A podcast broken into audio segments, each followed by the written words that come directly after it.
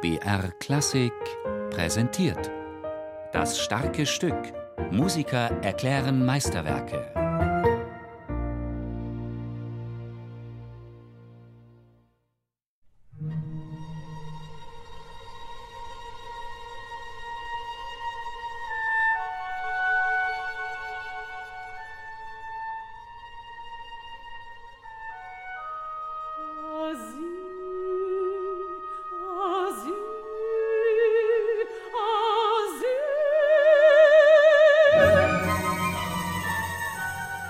Sie berichtet aus fernen Ländern, Geschichten aus Persien, aus Syrien, aus Indien, aus China. Scheherazad, die Erzählerin aus Tausend und einer Nacht. Maurice Ravel, der ohnehin ein Fabel für den Orient hat, vertont drei solcher Geschichten. Bereits einige Jahre vor diesem 1904 uraufgeführten Liederzyklus sollte Scheherazad sogar die Titelfigur in einer Oper werden. Das Werk wird allerdings nicht realisiert. Veronique Jans versteht sich auch als Geschichtenerzählerin, wenn sie die drei schillernd exotischen Scheherazade-Lieder interpretiert ich denke zwar nicht, dass ich mich in Scheherazade verwandle, wenn ich diesen Zyklus singe.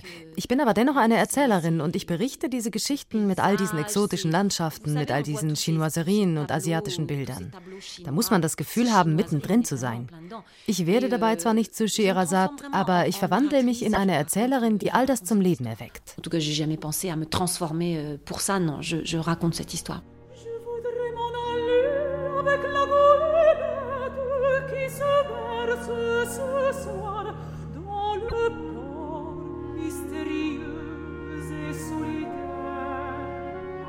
Quand je chante ces mélodies, je sens les odeurs de wenn ich diese Melodien singe, dann nehme ich all diese orientalischen Düfte wahr, etwa den Geruch von Weihrauch. Und der Rauch vernebelt auch ein bisschen den Blick.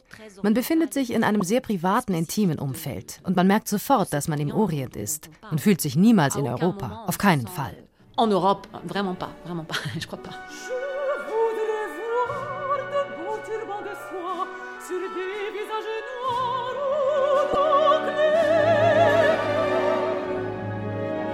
Die Texte stammen von einem eng mit Ravel befreundeten Dichter, der eigentlich Léon Leclerc heißt.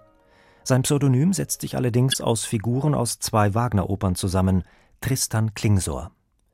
Wie Ravel gehört er der Künstlergruppe Les Apaches an, die um 1900 in Paris regelmäßig zum Gedankenaustausch zusammenkommt.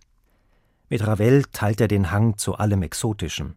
Seit der Pariser Weltausstellung 1889 auf der man erstmals Gelegenheit hatte, außereuropäische Kulturen kennenzulernen, bestimmt die Orientmode die Kunst aller Sparten. Und Ravel greift die Klangwelt Asiens auch in seiner Musik auf. Il emploie des figures de style et des phrases. Il fait des phrases qui, qui rappellent vraiment la musique. Er verwendet Stilfiguren und Phrasen, die tatsächlich an orientalische Musik erinnern. Das sind sehr spezielle Klangfarben. Das Orchester ist zwar etwas schwerer und größer besetzt, aber nur selten spielen alle Instrumente zusammen. Es ist sehr geschickt gebaut und sehr präzise komponiert.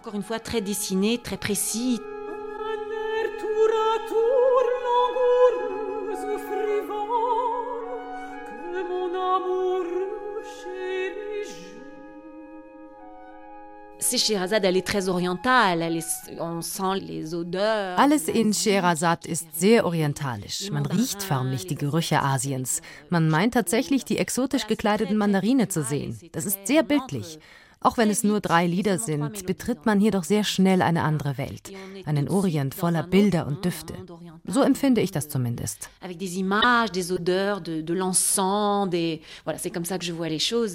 In Asie, dem ersten Lied, entsteht eine fremde Welt in Bildern voller Schönheit, voller Geheimnisse, aber auch voller Gewalt und Erotik.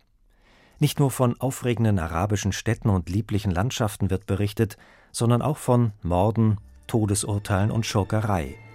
Gerade das Schauerliche übt eine besondere Faszination aus.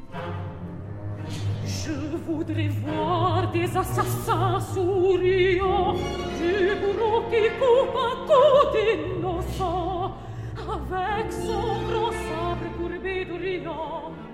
Das zweite Lied, La Flûte Enchantée, beginnt mit den Klängen dieses Instruments, denen die Erzählerin vom Innern des Hauses aus lauscht.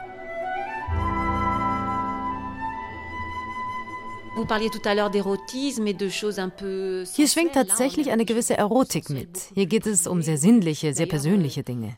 Das Orchester ist hier auch sehr reduziert. Das Lied spielt in einem viel intimeren Umfeld als Asie, wo man diesen Kontinent irgendwie leidenschaftlich erkundet. Hier ist es eine viel privatere Situation. Là, c'est une situation beaucoup plus privée, je crois.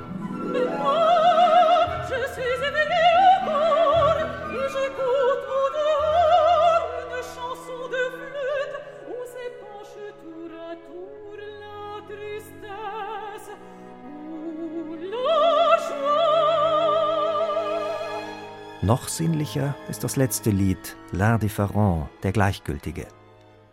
Die Erzählerin beobachtet einen androgynen Jüngling. Sie fühlt sich angezogen von dessen mädchenhaften Augen und seinem femininen Gang. Die Begegnung ist jedoch nur flüchtig. Erotik ist hier weit mehr als nur unterschwellige Andeutung.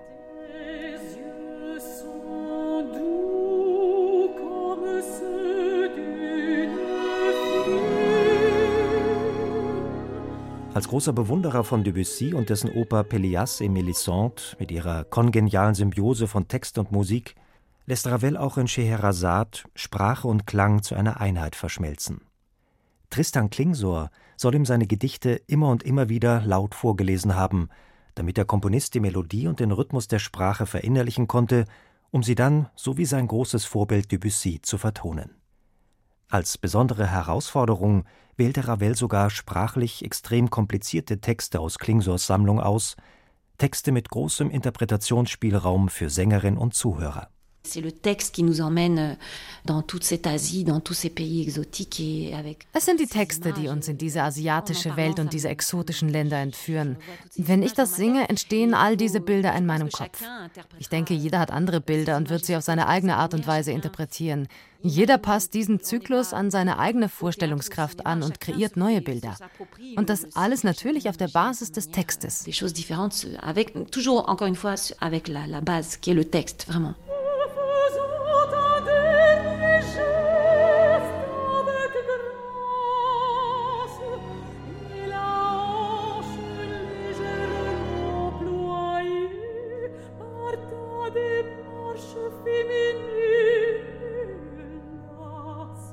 Der Zyklus endet so, wie er begonnen hat, in einem mysteriös schillernden Piano.